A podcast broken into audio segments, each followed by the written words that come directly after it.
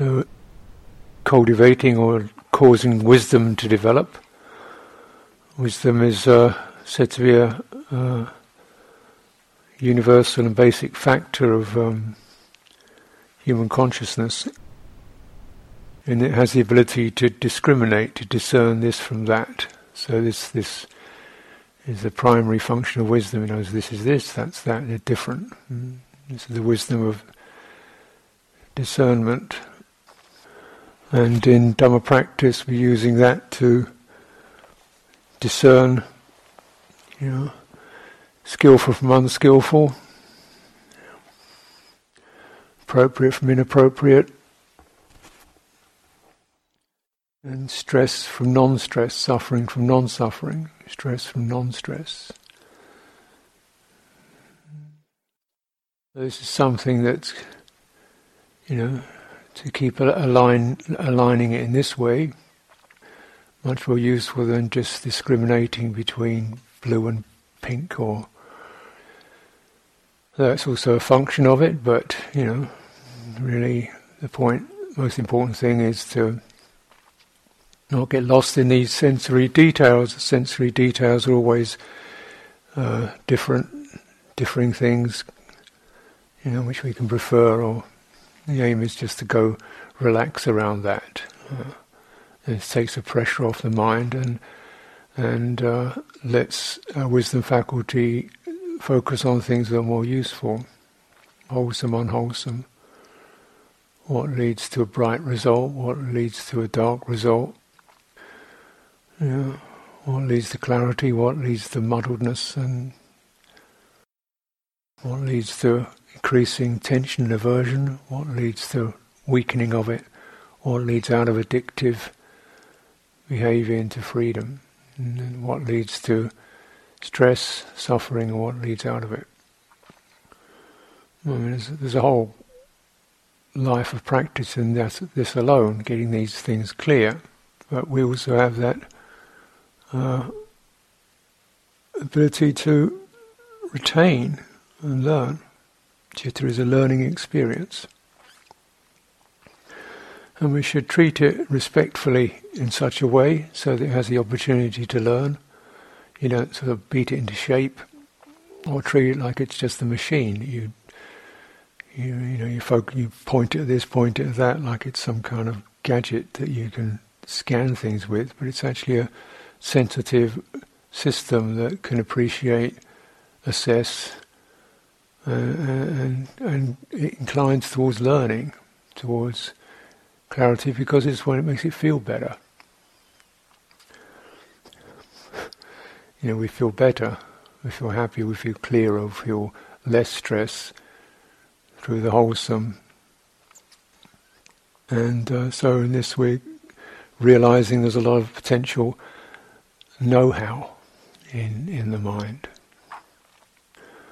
This is say the second kind of wisdom is the wisdom of know-how, skillful means. This is your really your main um,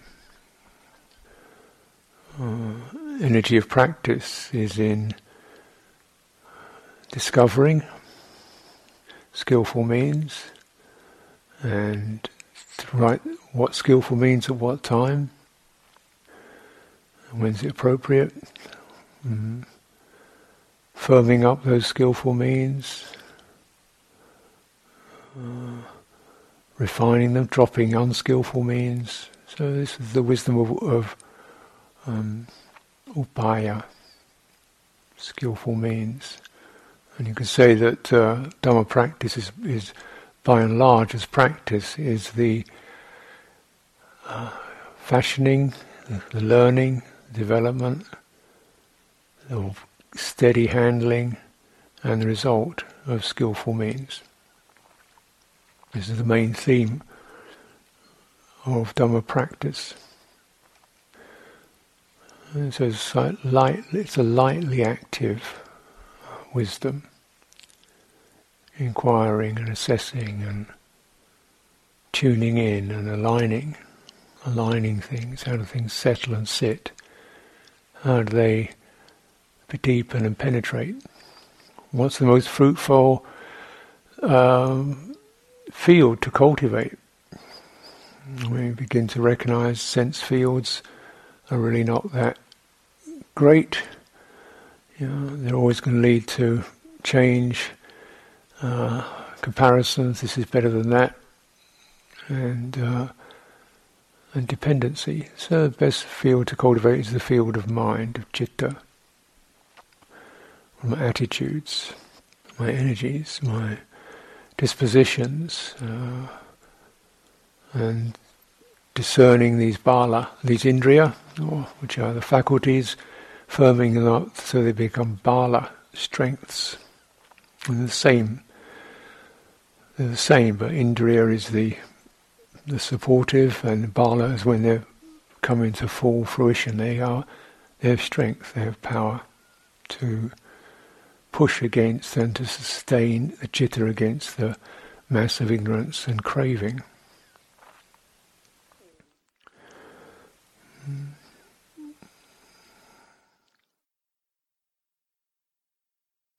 So, citta is the best field to cultivate because it's from this that the enlightenment factors, the indriyas, the parami all arise from the citta, is it? Yeah. This is the Dhamma field, you could say. It's right here in this very citta, in this heart mind, in this awareness. And we have this potential. It's quite, uh, quite an invitation to come explore.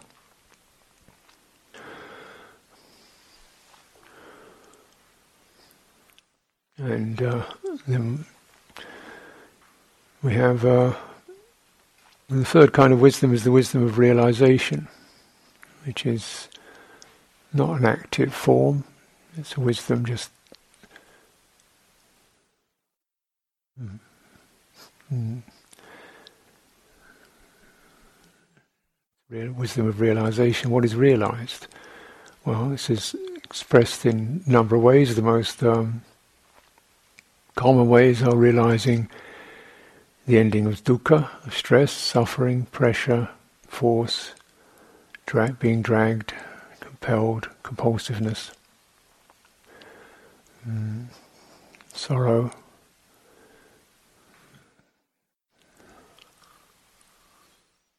and the path there too, which is the skillful means, and the way we can turn our lives around to align to this truth. Can I can I speak in a way? Can I live in a way which does not lead to my suffering or the suffering of others? So it's very full integration of practice into our into our lives, into our karmic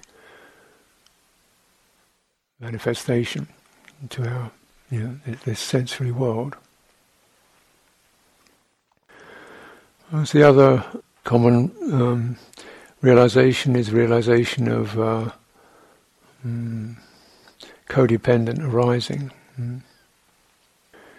Idappaccayata, codependent arising, idappaccayata. Mm. And this is uh, you know, a bit of a mouthful, but it really is a realization of anatta, of anicca, of change, and of emptiness. These all are ways of expressing this. Um, Idappaccayata means nothing, there's no such thing as a thing, essentially. There's the conjoining and merging of factors that give rise to things, the appearance of things. There's the merging, combining, synthesis, codependent coming together of form, form factors and immaterial factors that give rise to the experience of things. But they're actually empty, empty of things. There's no such thing as a thing. They're empty of entityhood. They're empty of selfhood. They're empty and because of this, they're empty of greed, empty of hatred, empty of delusion. Empty, if it's empty of self, then there's nothing to be acquired. Greed. Empty of self, there's nothing to be defended or dominated. No, no need. empty of aversion, empty of delusion, empty of this self-consciousness. Mm. Since there's no, if it's realization of anatta, what's there to be worried and fretful and anxious about and muddled about? Mm. This, this, course, this emptiness is, in this way, is another way of looking at the end of stress and suffering.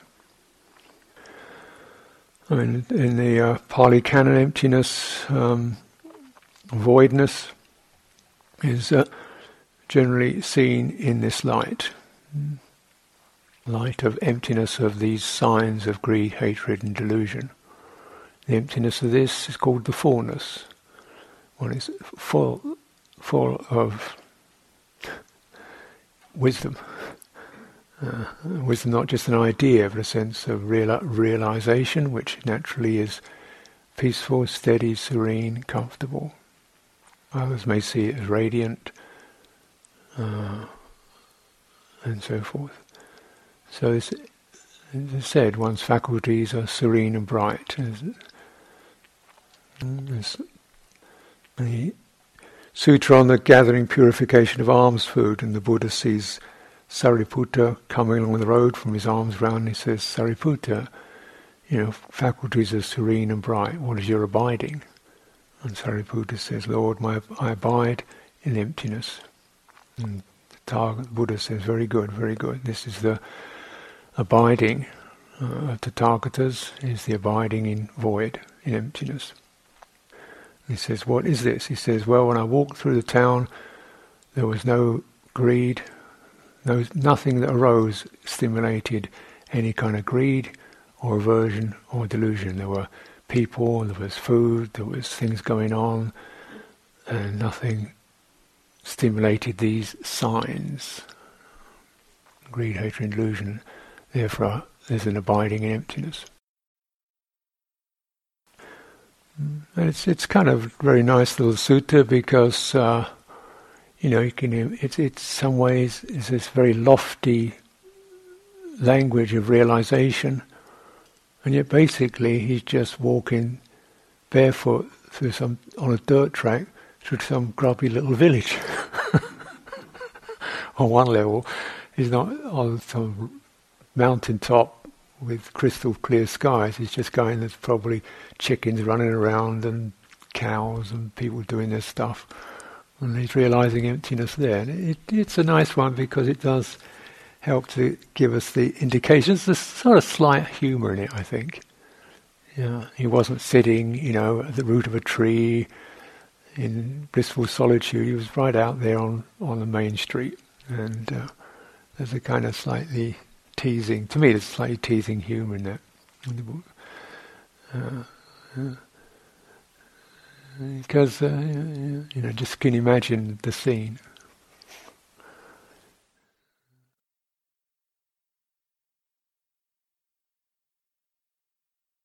And it's encouraging, you know, like it says in the Mangala Sutta, while living in the world, one is not, um, you know, confused or agitated.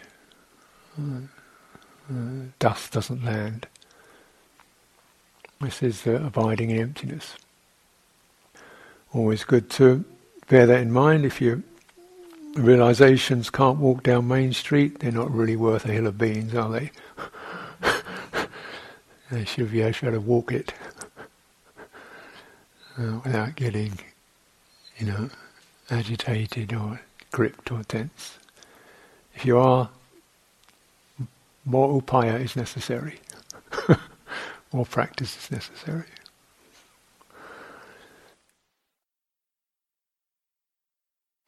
So, what is this? This um, codependent arising.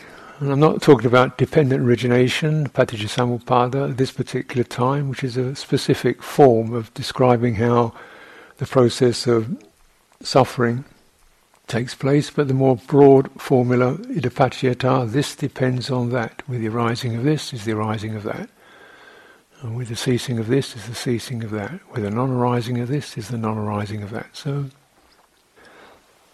mm, mm, mm, and using uh, walking, walking meditation as an example and a practice to be cultivated. Because in walking meditation, it's more obvious, though in a way it's pretty much the same as sitting and standing in many respects. It's a little more obvious that you have to keep meeting what arises, because you're walking, things are definitely arising. There's the body moving, there's the fibers and textures of the body changing and shifting. There's the you know the, the sense of whatever the elements are doing, cool or warm. The visual contact is washing through, and so there's a continual. You're in this sort of river of arising phenomena, and the theme is: can there be a steadying? Can there be an emptiness within that?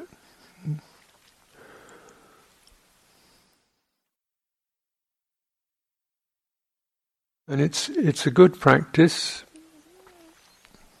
As I say, it's not really that much different from the other forms, but the other forms, but it um, does more emphasis on that sense of don't linger, you know, don't get locked. Uh, just stay flowing, stay fluid, and stuff is going to keep arising and passing. It also helps, I would suggest, to reinforce a, uh, an understanding of where, what, uh, how attention should be placed, how mindfulness should be placed. Mm.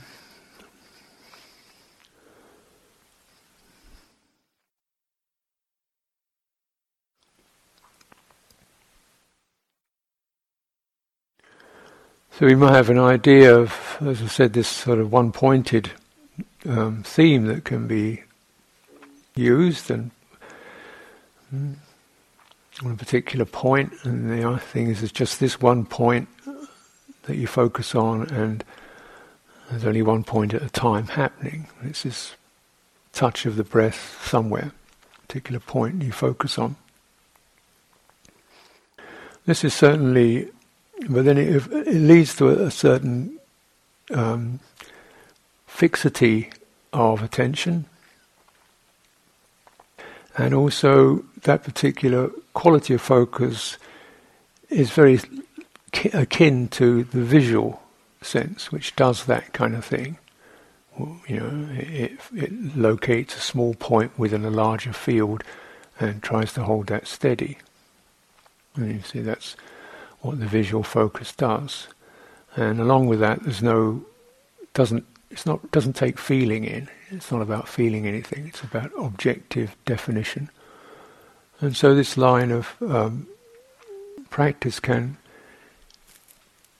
support this mode of attention, which doesn't feel very much, and the the observer becomes the dominant paradigm of the mind. The mind is an observer. The mind is an observer means the mind is always separate from what's observing, and what's observing is holding steadily. This is then this is the model. The mind gets shaped. The chitta gets shaped in that particular form. Uh, so when you whatever attitude, whatever intention one puts into citta will give it a certain shape. I hope you, this is not mysterious to you, but uh, you can feel it. Whatever intention you put into your citta, this is called cetana, and that is one of the bases of sankhara. And so these may, it means your citta takes on a certain disposition and a certain form certain subtle form. And the form here is narrow, and uh, it's a certain tightness to it. And uh, that can be, feel kind of has a certain kind of a certain gratifying sense because you really know you're doing it. You know you're meditating. You definitely know you're doing it, and you get there's a certain energy that arises with that. Problem is that uh, it takes pretty steady willpower to keep that, that there, which again one is generally if you're in the f- up for it, ready to contribute that because this is a noble goal we're seeking. We're seeking it. Hmm. And so, yeah. And so this sort of model does hold together as a as a skillful means. And in some respects, it certainly helps to uh, can help to eliminate um, distracting thoughts. But it creates a kind of pressure, and it doesn't really allow the uh, object of our attention to speak back. You see what I mean? Uh, and in fact, why would you want it to? Well, if you want to really be with the breathing and, and get the sense of happiness and joy and ease, where's that going to come from? You're holding your chitta tight in a focus that doesn't feel very much, where you're going to get that sense of happiness and joy and ease from? You know, if we contemplate, read through the Anapanasati Sutta, you'll see this definite uh, intention is just to stay with breathing in and out, and it doesn't specify a particular point, just the process of that. And all we need to know is something long, something short, and then sensing the entirety of the body and thoroughly sensitive to it. And this quality, this turning and training in sensitivity. Yeah, the words used before that are just one is directly aware of breathing in and out. Then it becomes one has to train in it. So definitely there is an intention here. Definitely there is an intention here, and that intention will will will, def- will give a shape to the mind. But what is the intent? When the intention is to be thoroughly sensitive, what do you think the result is in your chitta? it becomes kind of soft, quiet, open, because it has to be receptive. If you be sensitive to something, it has to be pretty uh, delicate, attuned. Uh, particularly with something as evanescent, transient as, a, as breathing, which is shifting all the time, you've got to be pretty light to pick up that and sensitize to all that. And then the intention then is having fully, you know, use that skillful means, then we intention to calm, soothe. It's like a benevolent touch. So this is much more using metaphorically the kind of attention that touch will have, which, considering we're dealing with a bodily process, kind of makes sense bodies touch things. And you notice the touch sense is rather different from the eye sense. You touch something, it touches you, you feel something immediately. And when you touch something, your mental inclination becomes very apparent, whether you're aggressive or wanting something or healing something or calming something. You'll definitely, those intentions very much affect the touch. And what you're touching will affect that. If what you're touching is sharp or angular or sticky, that will affect how you touch it. So it's really an interplay between the, the apparent subject and the apparent object. The two are coming together. Because the training is that at a certain quality, if the intention is like this, and then that quality of one's intention is coming through, you know, the chitta into the somatic field, somatic field receives that. Calms, feels happier, feels more comfortable. Chitta picks up that quality of feeling comfortable. Hmm? The two support each other because the, the body feels more comfortable, the chitta feels more comfortable. This is this is harmony, right? And the meeting the two, there's a sense of something delightful because nobody's pushing anything. There's no observer pushing things along. Hmm?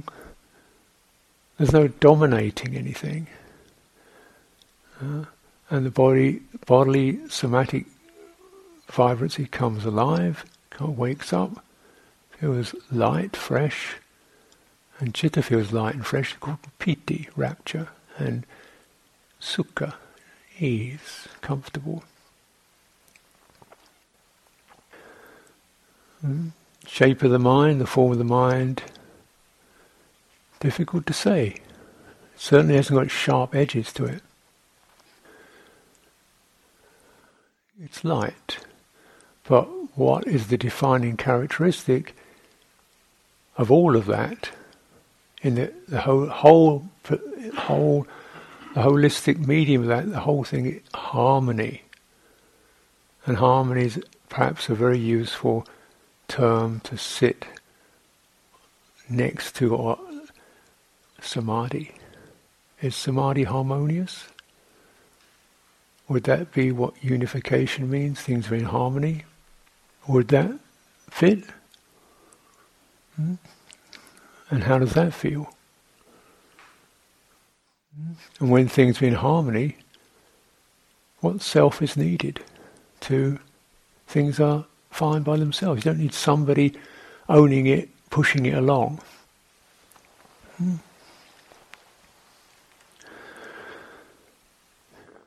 And in that harmony, there's your one pointedness. There's the one point. Factors have come together. This is where the one point, but it's not a one point like a pinprick. It means there's one theme in mind, which is the harmony. And within that, we might discern, you know, bodily factors, mental factors, blending, merging, shifting, turning, impermanent, changing. No separate self.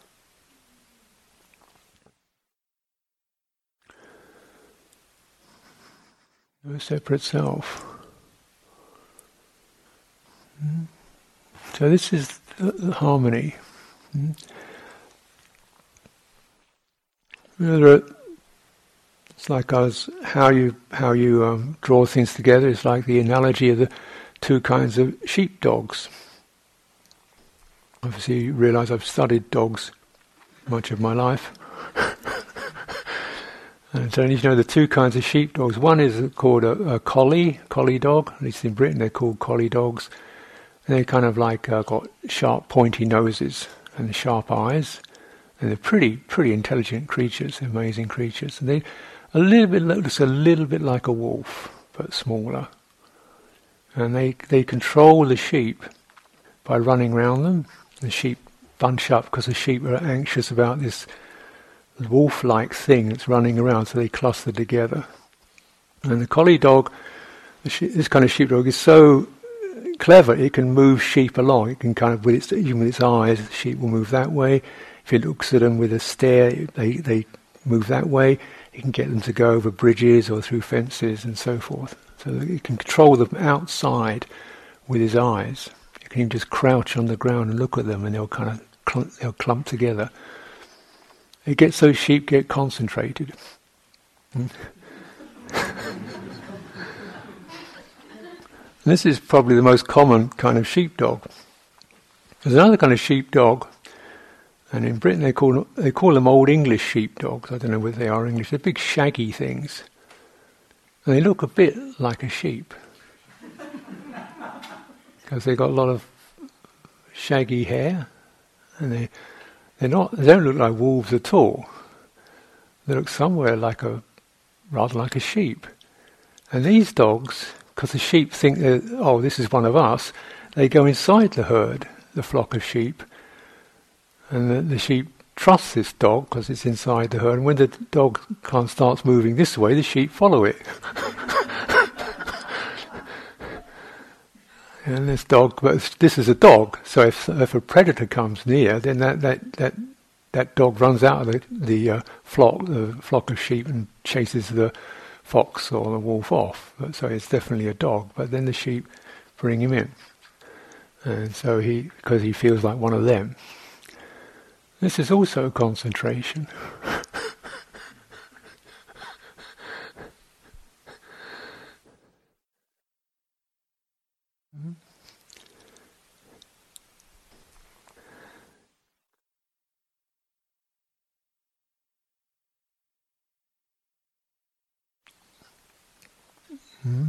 But where one is very much herded from the outside, the observer, the other one is mediated from within it, the participator, that which blends.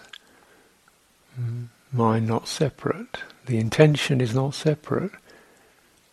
The cetana is actually meeting what arises and flowing with it, ready to run out if need be if a hindrance comes by. Hmm. But essentially, pretty much in there, just settling in, perhaps even enjoying the fellow, fellow fellowship of fellow sheep.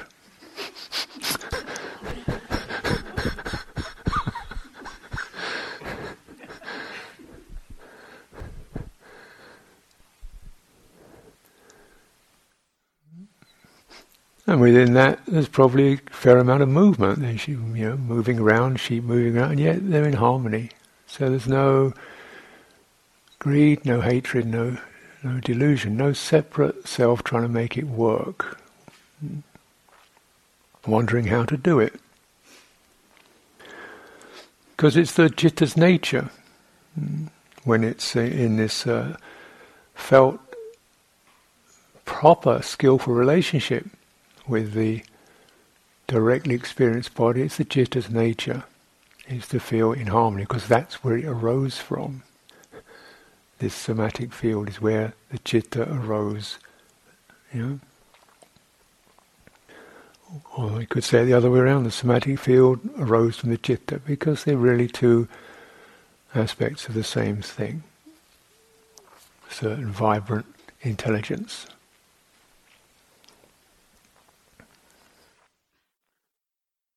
So you get the sense of the samadhi as this meeting and merging through sensitivity accompanied by happiness and ease.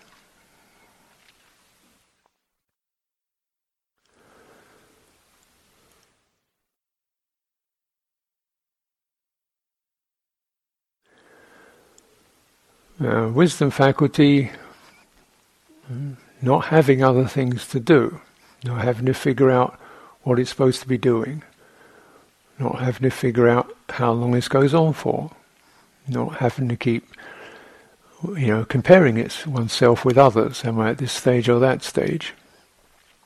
Not needing to do that, the wisdom faculty is then released from its work, settled, it's done enough. Um, to arrive at this state. Now it's released from that job, and the wisdom faculty can then wisely realize how it is. The experience anicca, changeability. What we experience is not separate things at all, but the codependent arising of energetic formations, tendencies, you know, qualities, vibrancies that tend towards becoming body, tend towards becoming moods, tend towards becoming thoughts, the vibrant arising of these. And the passing of them, if they're not adhered to, clung to, worried about, objected to, fascinated by, or disappointed by. Mm-hmm. So this, if this is uh, fully realized, then there's nothing here to be offended by, disgusted by, hold on to, then the sense of dispassion. It's just this. Mm. Ceasing, cessation, quiet. There's no comment, There's nothing more to say, or do, or make or achieve, or become, or get rid of. It's just this um, nirodha. What is patinissagga, the kind of relinquishment of the very idea that one could be something, or get something, or go somewhere, or achieve something, or not achieve something. That kind of nagging tendency. You know, I call it nostalgia for I am.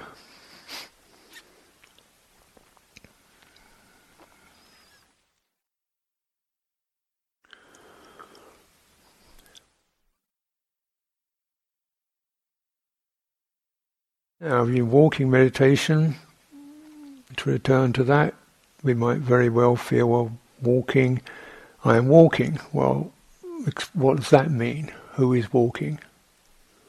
What walks? I am doesn't walk, does it? It's just the notion, it's got no feet on it. it's just the kind of hovering notion that doesn't do much other than hover and worry and try to have or try to get rid of something. It's the bhava vibhava, becoming, not becoming. That's what's what I am is busy with. It doesn't do walking. So let's just how how does a body walk? It's more the inquiry. How does it, how does it do it? Since it does it. and so well it's my feet. No, your feet don't walk.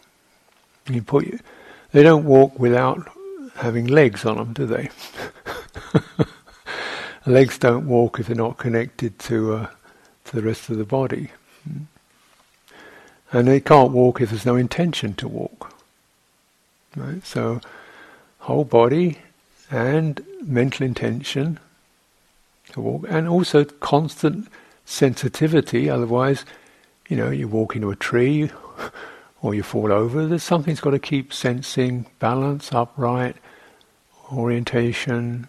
You know, keeping this because it's a very fluid experience walking, the weight shifting from one leg to another, the body turning to mediate that weight shift smoothly so we don't lurch and stumble like a robot.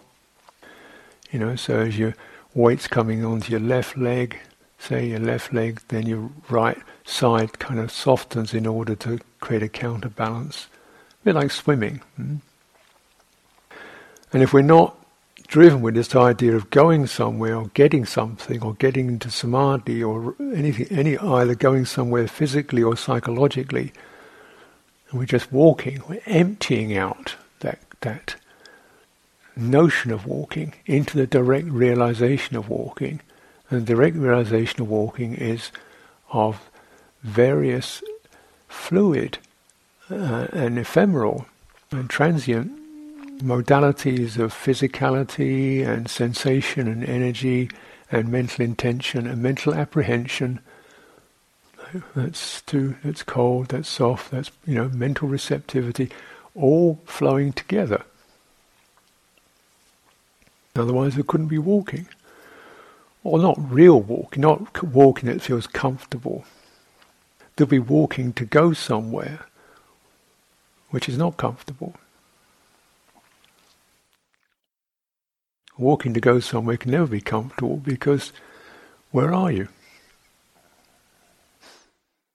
You're either in trying to become, get to there, or trying to get away from. That's not comfortable. Walking, most comfortably, just walks.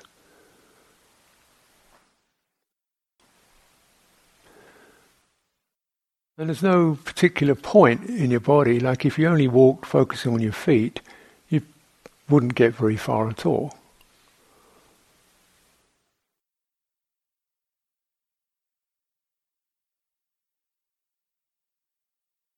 Because you've got to move your legs and your hips to get it going. And if you're not attentive to that whole process, what kind of walking is that? If you're not attentive to, to the whole quality of what walking is about, it's not walking, is it? It's hopping or something, but it's not walking. So to be mindful of walking means you're mindful of walking. Yeah, and so and that's the instruction. So chankama, be mindful of walking up and down, not be mindful of a sensation in your foot, which you, you know you could do some if you wanted to do that you could do that. But if you if you want to do walking then you you walk and feel the wholeness of walking. And really you know treating the really wondering at the amazing intelligence of the body that can do this. You know this column of flesh and bone of several feet in height of innumerable pounds managing to maintain an upright posture and only have one foot on the ground at a time without crashing, falling over. That requires, you know, if you try to figure out which muscle to move, you couldn't do it. The body knows how to do it. Could we respect and listen into that, that unspoken, wordless intelligence, the flowing, the way the energies know each other, the tissues know each other, tones mean things to the body, sensations mean things, it knows how to do it, it knows what the, the language of sensation and energy is a rich language for a body. It knows how to do walking. Could our chitta re- respect and listen into that so deeply that what's going around me is not my concern. I don't have to ram my mind into some constricted pattern to block out obstructions. If I'm really interested in this, eh, something's going on out there. It's not really not my issue. So I'm really marveling at this. And how, from moment to moment, it's never quite the same. There's always a slight different nuance of mind or body or sensation or energy that's, that's occurring. So we stay in that fresh flow. And there's a certain rapture in walking and a certain samadhi in walking, which is the samadhi of harmony. What, hmm? in which any of these factors, you know, none of them can exist independently. None of them have lasting existence. None of them are self. Hmm? They just arise and pass, and their blending gives rise to this experience of walking. And, this, and then, if the citta is wide, open to that, sensitive to that, listening to that, there is a feeling, a happy feeling to it. It's smooth, it's rhythmic, it's enjoyable. Mm. And the harmony, above all, is enjoyable. This is the samadhi of walking. And within this, naturally, you know, it's not. It takes us some care and attention. So you're developing the wisdom of skillful means, exploring, you know, how to relax the shoulders when you walk, how to, you know, keep the chest open when you walk, how to make it so the body feels as comfortable possible as as possible when you walk. The head is not bent over, the jaw is not rigid, the hands feel light, the body feels light and fluid. How does that happen? Well, I can just get in and relax that a little bit and just put more energy into the spine and let the chest open. Mm. And don't take one step. Mm. Don't take the next step until you finish this one just, you know, don't be planning the next one until you've done this one. Just get that one down, and then you get the sense of touch, and that's the signal for the other foot to lift. You get the sense of touch, the foot hits the ground, that's the signal for the hip, the other hip to lift. And you play, let those play, those signals play, be received by the body. Hmm? And of course, initially, the skillful means you, because most of our lives, we have walked in order to get somewhere. And so prep somewhere rather quickly. But the main thing is to get there. So the mind is taken over. The mind walks. The I am walks. The I am to get. The I am to get away from. That's walks. And that overrides. That becomes the dominant experience of walking. As hard, body is hardly there scurries along underneath this this I am thing. And when that and the idea with generally is to get there pretty fast. So you're certainly two steps ahead of where you're at already.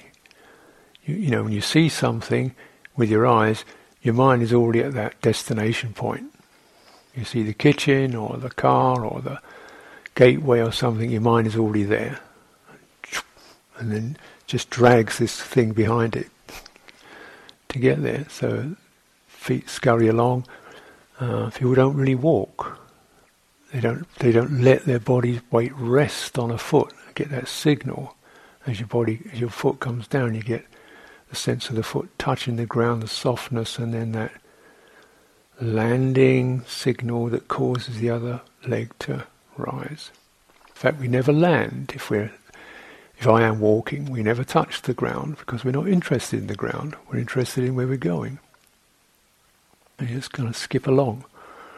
So this is very broken walking, incoherent walking. And this habit must be uh, changed, must be dismantled. Hmm. And how is it dismantled? And you could keep really putting more quality attention into the textures of the body as you walk. Yeah. But also really helpful to be aware of the power of the visual focus in in in this in this activity, because all our lives we've followed our eyes.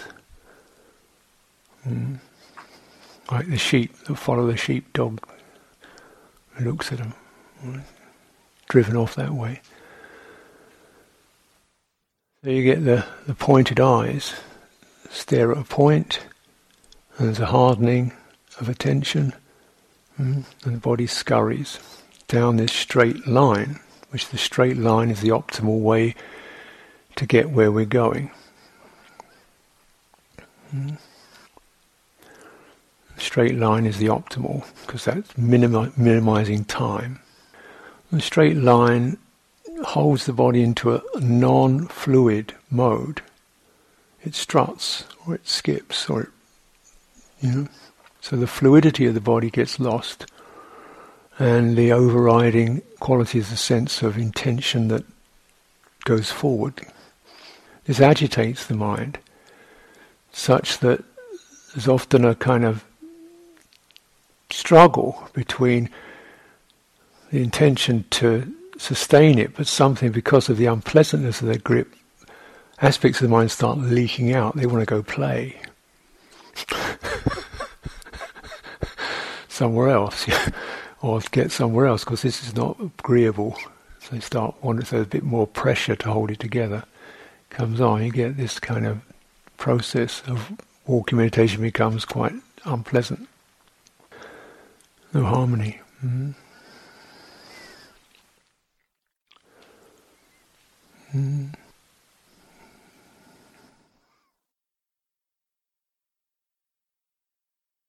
must check that. Soften the eyes. Soften the gaze. You know, saying in the in uh, Bali, you have they when they have houses, they have an entrance that goes into the house and little entrance passageways. Then there's a screen, so you can't go straight in. You've got to go round the screen, rather like this screen here.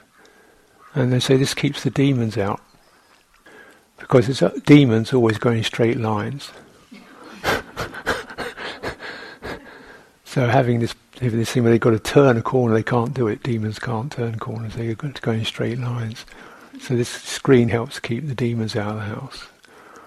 Mm. it's a good thing to remember.